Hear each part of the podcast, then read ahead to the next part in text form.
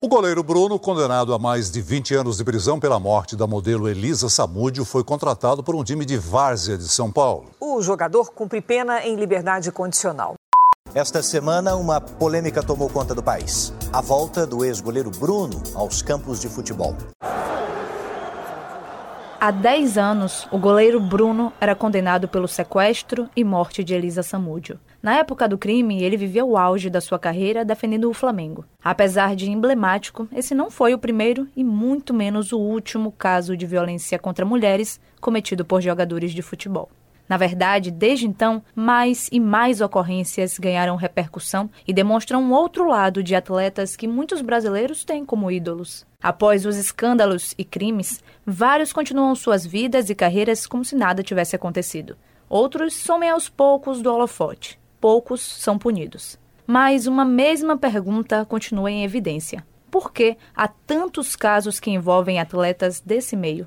O caso mais recente é do atacante Anthony. Ele está sendo investigado pela Polícia Civil de São Paulo por violência doméstica contra sua ex-namorada, a DJ Gabriela Cavalim. Após a repercussão de vídeos e prints que comprovariam as agressões e ameaças, ele foi afastado do Manchester United e desconvidado para jogos da seleção brasileira. Ex-jogador do Santos, Robinho é mais um atleta envolvido em violência contra a mulher. Ele foi condenado pela justiça italiana a nove anos de prisão por envolvimento em um estupro coletivo em 2013. Morando no Brasil, o ex-ídolo agora segue sem ser punido. A Itália pede que a justiça brasileira determine que ele cumpra a pena aqui, mas a defesa do atleta faz de tudo para que a condenação não chegue até ele. A lista é extensa e o baiano Daniel Alves, preso há mais de seis meses, também faz parte dela.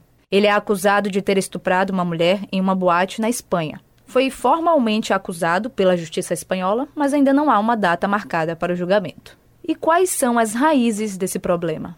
Essa frequência acontece também por esse histórico de autorização desses homens atletas de comportamentos completamente desviantes, mas que sempre entendidos como extra jogo, extra futebol. Então a gente tem uma sociedade extremamente violenta, extremamente machista e um ambiente bastante permissivo, um ambiente onde jogadores que tenham uma boa performance dentro de campo estão autorizados a fazer qualquer coisa.